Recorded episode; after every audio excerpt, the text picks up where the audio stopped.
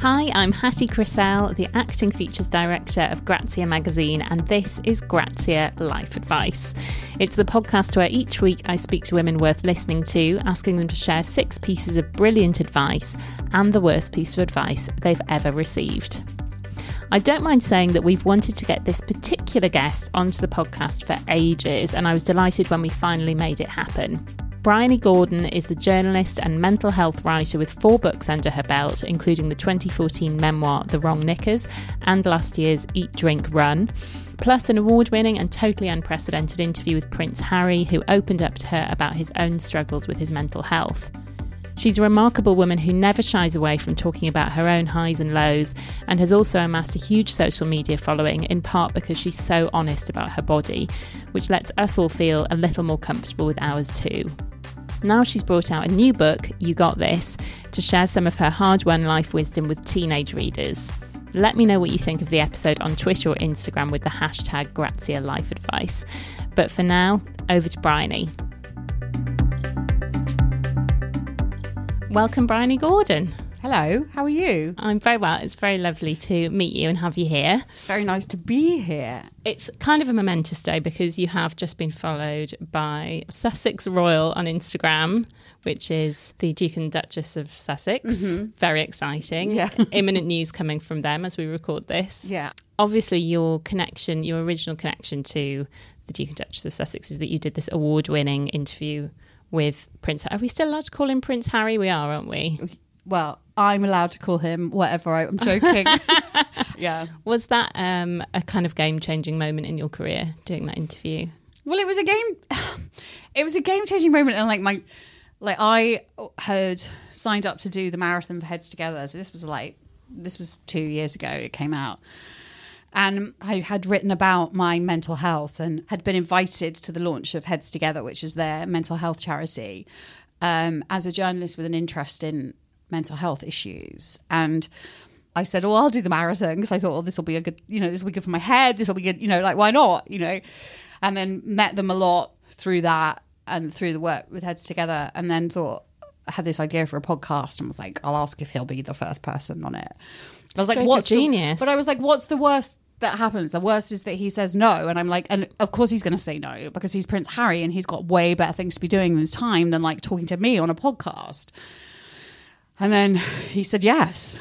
I remember the day I listened to it. I remember I was sitting waiting for a train listening to it, and I was really surprised and touched by some of the things that he said. It mm. wasn't. I did not expect that level of openness. No, I didn't either, and I was very. I, I felt. I felt quite like.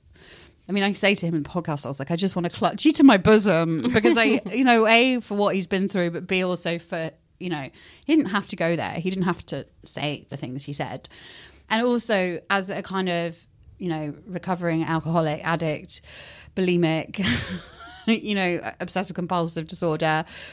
I've had what one might describe as a bit of a messy life, um, and certainly not a perfect life. And so that he chose to talk to me. Like for me, it was like whoa, because I spent most of my life feeling like a piece of crap. Do you know what I mean? Like a lot of people do. And less than and not worthy and all of that jazz. So it was like, oh, oh, I'm okay Yeah. you know i mean obviously there's me going oh my god you know this might be good for my career but it wasn't the main Benefit of it for you. no it was like oh it's all going to be okay actually Yeah. like it was that thing of like if you talk about things it's okay it's okay once you've got it out it's okay Yeah, yeah. And that brings us on to the actual reason we're meeting, which is not for me to ask you questions about the royal family, um, but more because you have this new book out, You Got This, which is aimed at, am I getting this right? It's aimed at teenagers yeah and it's sharing some of the things that you wish you had known as a so it's basically i got sober a couple of nearly a couple of years ago and um I realized when I got sober that like I was, I felt like I'd come of age at like 37. You know, most people come of age at 17 or whatever. And I realized I was le- like all of these things that I was learning about myself.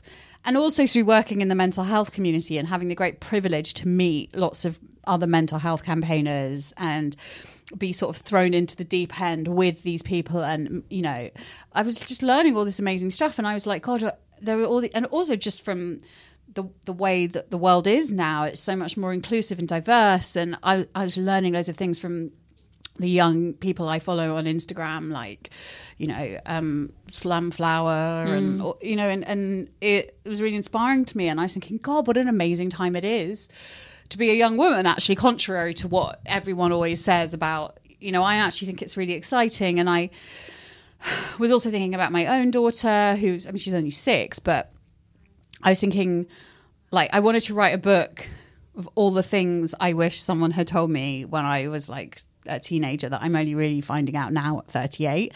And I mean, really, it's aimed at teenage girls, but really, it was. It was really like, and you know, I wrote it for me, which Yeah. sounds really selfish, No, but like all. that is basically that book is basically all the life advice I need, you Yeah. know, and I need to remind myself of on a daily basis, even now at 38. Oh, totally. I mean, I've read some of the book and it's full of things that I could do with a reminder of. I think that, yeah, we like to think that it's just teenagers who need guidance, but actually, all of us are pretty much flailing around. So, Yeah, and, and teenagers can guide us. well, with that in mind, let's get on with the advice. Mm-hmm. Um, so, your first piece of advice is Don't trash talk yourself.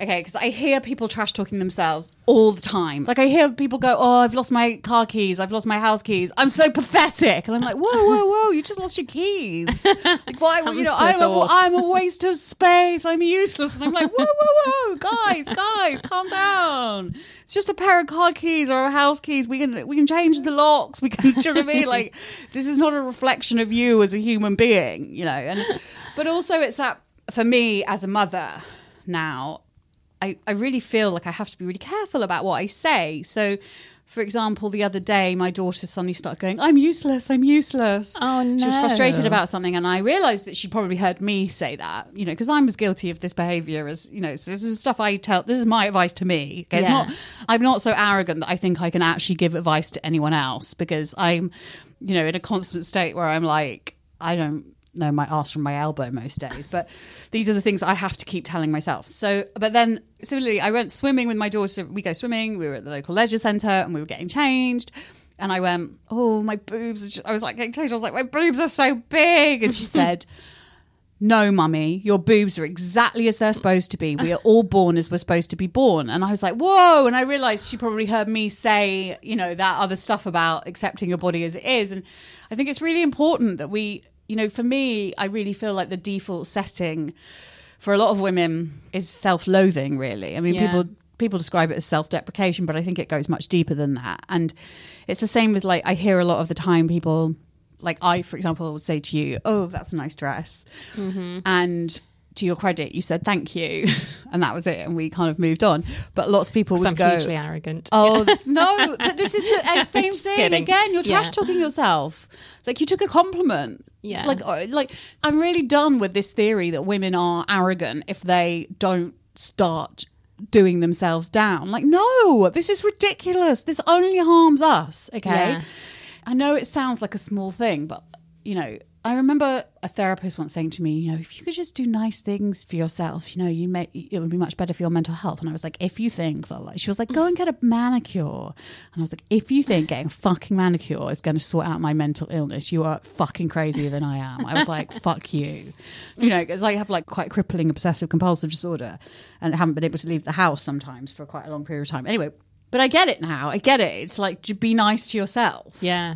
because we all need self-esteem to function in a healthy way and i realized that like i spent my whole life trying not to be me you know like hating on me like that thing of what do you want to be when you grow up i was like anything as long as it's not me and there's this notion that I had to be someone else or I had to be something else. You know, we don't ever say to a kid, "You can just be you when you grow up." Mm.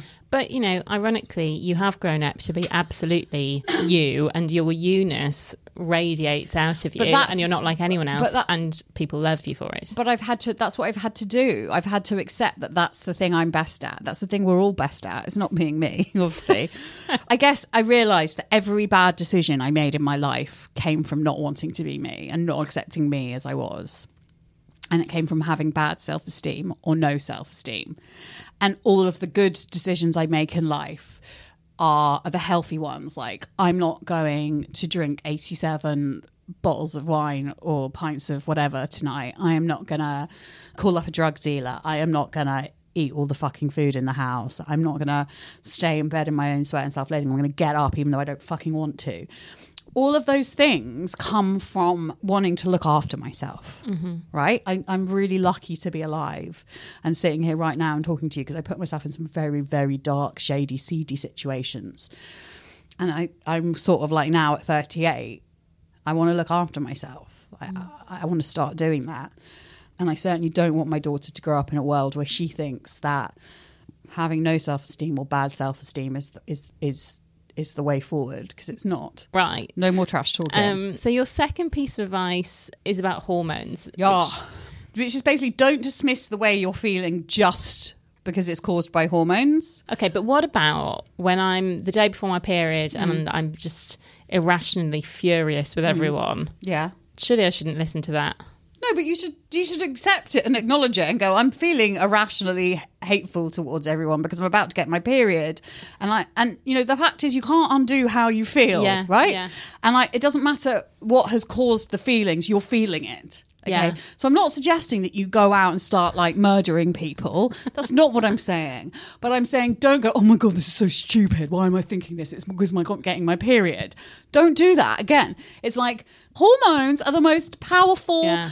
chemicals known to humankind. And I'm not going to just ignore them just because they happen to be female ones. Yeah. And I think that, you know, when we do that, we dismiss the way we feel for basically three months of each year. If you think about the time Totally, we're going to yeah. be hormonal and premenstrual and all of that. Yeah, I'm not saying you indulge the way you feel. I'm not saying that you got start screaming around the office. But what I'm saying is that you go easy on yourself and go, yeah, I'm about to get my period tomorrow. Of course, that. Oh yeah, that's why I'm feeling like this. And when you can do that, that often the feeling passes a lot quicker. Yeah. And there are ways you can do that, which is like I track my periods with apps. Do you know what I mean? And I'm, you know, and then I know, okay, my period's coming up. I'm beginning to. Feel, I get very ragey. When I know I'm about to get my period, I'll perhaps maybe do some like running. Do you know what I mean? Or something that just lets me get out the, the angry energy. And then Yeah. when I get my period, you know, like actually, I don't want to go out and hang out with someone who maybe my slightly pithy, dry, to- like slightly toxic but very amusing friend. Like maybe I don't, maybe they're not the person not I want to be going out to the pub with on the first day of my period, you know, or the day before I'm getting my period. And it's just recognizing that stuff and going, actually, I feel a bit shit today.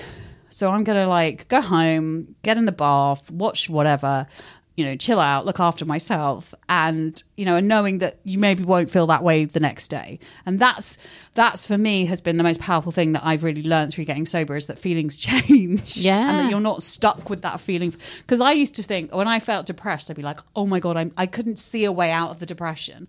I couldn't imagine that I would ever not be depressed, Yeah. you know This is my life forever and now. I was so terrified of feeling anything other than happy. You know that I would do anything not to feel happy, but in the process, making myself actually very unhappy. So yeah, so that's what I mean by respecting your hormones Yeah. and not kind of doing yourself down because they happen to have been caused by your period. yeah. You know, there's a reason that we get. You know, there's a there's there's sound evolutionary reason that you probably get. You know, hypersensitive or Yeah.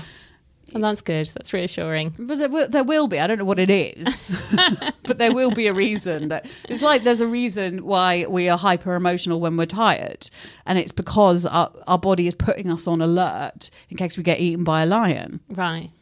I mean, we're not going to get eaten by a lion because we live in England, Britain, UK. I'm just in case anyone's listening get- to this outside, unless someone is listening to this in the Masai Mara in Kenya, in which case, be careful. be careful. But they probably know how to respect the laws. But what I mean is, is that there is always a reason for that, and Yeah. And it's nothing to be ashamed of. no, Essentially. no, don't be ashamed. Actually, your third piece of advice is about shame. Yeah. Shame dies when it's exposed to the light. That was something that I was told when I went to rehab. I was full of shame about the things I'd done in my cups, so to speak. So while I was drinking or drugging. But I was also just, like, you know, it doesn't have to be even that extreme. Like I was.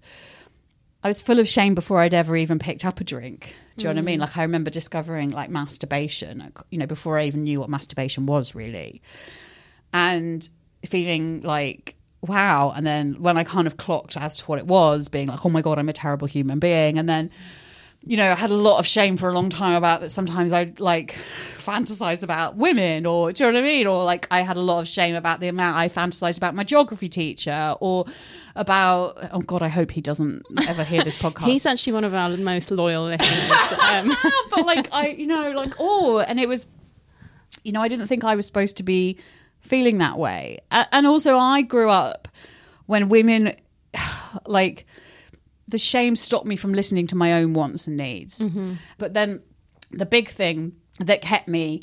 I think in alcoholism and addiction for a long time was the shame at the way I behaved. And what I'd do is I'd be like, oh my God, you know, I'd wake up, I'd be like, oh my God, I'm never doing that again. And then I'd be like, okay, like in this anxious anxiety about what have I done? And then I was like, oh, I'd just start drinking again to kind of just ignore the feeling, mm. you know, and then Bury the shame. And I was like basically making this massive shame sandwich where I was just burying one shame under another, and another, and another. And I remember thinking when I went to treatment, I'm the only mum in the world who's done some of the things I've done, and who, you know, and the first person I met in treatment was another mum who is now my bestest friend. You know, we had the same sobriety birthday, kids the same age, and I remember we had to sit and tell, like, part of the treatment was to talk about some of the terrible things we'd done. And I remember thinking, oh my God, they're going to literally call the police. They're going to like, they're going to put me in a straight, I don't know. me. And they just were all like, oh, right, yeah. underwhelmed. Yeah, they were like, yeah, we've heard, yeah, we've heard. You know what I mean? Like, you know, and, and then I heard other people say share similar things. I'm like, oh, it's not just me, you know. And shame. I was ashamed of my OCD. I was ashamed of, you know, mental illness. I always say it thrives on shame. It thrives on silencing you. It, it wants you to feel ashamed. It wants you to feel alone. It wants you to feel like no one else is going to understand what you're going through or what you're experiencing. And it's like an abuser, you know? And actually, the moment that you, and I really did discover this, the moment that you expose that to the light, it goes away. Mm. So when you say shame dies when it's exposed to the light, Yeah. do you think people should try and talk about the things that they're ashamed of? Is that Yeah. the first? Yeah. Yeah. Get it out You don't have to. You don't have to tweet. You don't have to put something on Instagram. You don't have to like, you know, announce it in the newspaper. No one does that, do they?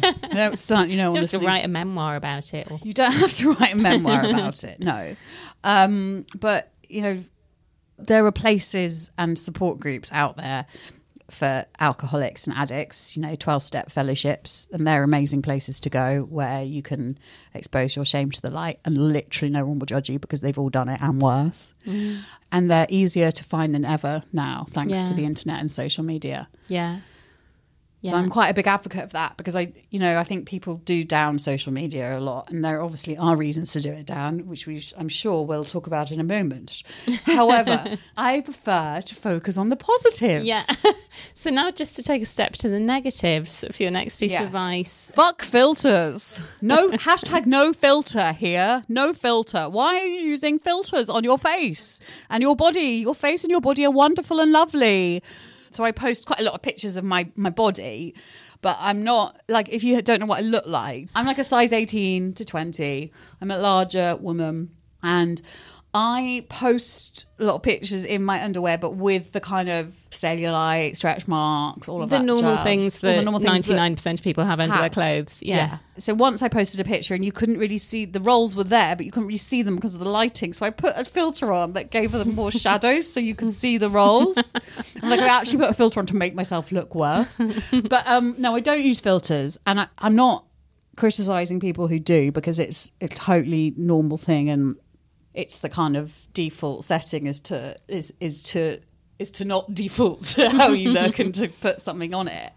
Um, but I do think that it's like someone the other day I posted up a picture and someone said, Yeah, but what if a and I was like hashtag no filter and everyone was like, Yeah, but what if a filter cheers you up? And I'm like, I will not allow my mood to be dictated by how I think I look to other people and by what people think of me physically. Like I'm done with that. I mm. am done with the tyranny of that.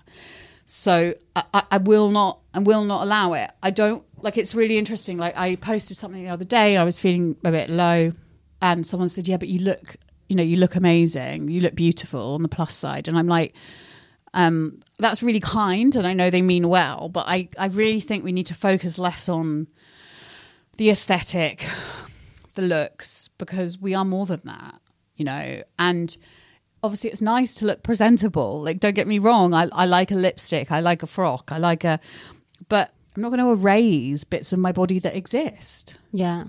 Like, I'm not saying, like, I, I know it's, re- get that it's really fucking hard to love your body. I struggle on a daily basis. People often say to me, I wish I had your confidence. I'm like, I don't have confidence. Confidence is a trick. Confidence doesn't exist, okay? But what I do have is I do not want, when the thoughts come in of, oh, you're fat, oh, you're this, I just go, hello, thoughts, and I let them drift away. Yeah. Right? And I'm That's not, I'm not amazing. going to give them any credence because it's like, there's just better things to be doing with my time. Yeah. No, but do you know what I mean? Like, I just, I'm not, I'm not, I'm not buying into it anymore. No, I love that. We could all, we can all definitely learn from Your that. beauty, do you know what I mean? Like, we are all miraculous. The fact that we all exist is like fucking mind blowing. Yeah. You know, and the universe wants you to be here. It doesn't want you to look like Gigi Hadid or, you know, Kim Kardashian or whoever. It wants you to look like you. Yeah.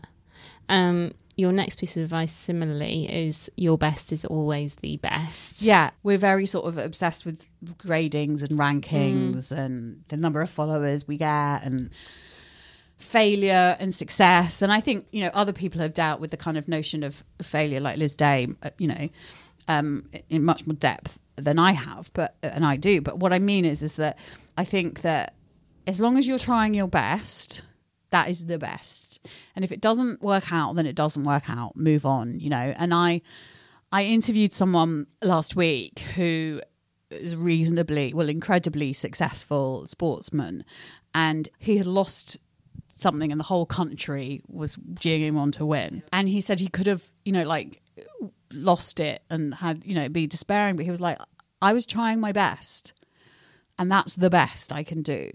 And um, all I can do is carry on trying my best. And the next year he won the thing that he'd lost. And the point is, is that it's not like you don't have to be quite. I hate.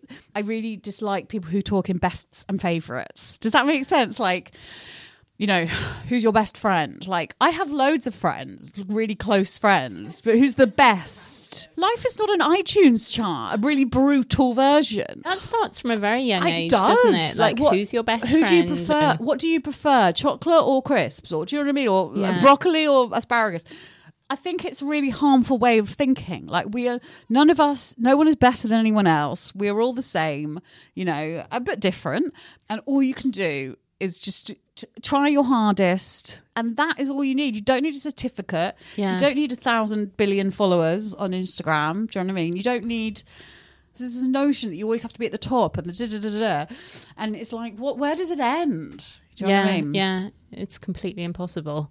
Um, your final piece of good advice is kind of on a slightly different theme. Um, my final piece of advice is that guinea pigs are great. Oh, like, well, you said like, oh, it's always you throw in a curveball. So um, we we. I've, I've never been able to look after myself, let alone a pet. But we got guinea pigs recently. We got two guinea pigs because you have to have two. There's, there's some country where it's illegal to have only one guinea pig because they get lonely. oh, what are they called? Your guinea pigs? So my guinea pigs, guinea pigs are called Katie and Charlotte, but they're boys. Oh, oh, I my daughter it. insisted that they were called Katie and Charlotte. She was like, so I'm like, they're very, I'm like, that's fine, Katie and Charlotte. but they need to have company with each other and they are quite clean. And they're also really very on sweet. trend. Like I, I don't want to make a, I don't want to make like a, a creature be trendy. I don't, I don't think that's nice. But you know, Fleabag, it's a guinea pig cafe, Yeah. isn't it? And they are hilarious and adorable. They like break squeak. dance. They sque- they make the most incredible sounds when they get excited. They're very clever. You hear you opening the fridge and they go because they know you're not now. And I turn on the tap because they, they think they're getting fresh water. They they give me so much joy. It's very Aw. simple, like having those little simple pleasures in your life and looking after. Like they are kind of dep- you know what I mean? Like there's a really good le- like responsibility. Yes. Um, I, well, I used to have guinea pigs in my flat because I used to live with my friend Sandeep, and um, she had two guinea pigs called Belle and Sebastian. Oh, very cool. and we were convinced that they, you know, loved each other deeply. And then one day, Sebastian, they were both girls, by the way. One day, Sebastian died, and Oh, no. it turned out Belle had not liked Sebastian that much. Suddenly, Belle like came into her own and became a much more sociable, happy animal than she'd ever been before. Right. So, So, maybe I've got it. Maybe I've just got another theory. That's all. Maybe they actually hate being in twos. Maybe you should take them apart and see how they. No, they're very happy. Katie, and, Katie and Charlotte. They they literally they they spend most of the evening. It's called popping. I think that's what people call it, popping, because it's like like popping up and down. But it looks like it looks like guinea pig break dancing. And I have got them as well. Like sometimes I put on Dolly Parton, "Here You Come Again," and they pop to it. They pop to it. I'm like, what's better? You know, there's nothing. There's not much better apart from Harry and Meghan following you on Instagram. This, you know, this is the next best thing, guys. So, finally, tell me the worst piece of advice you've ever heard.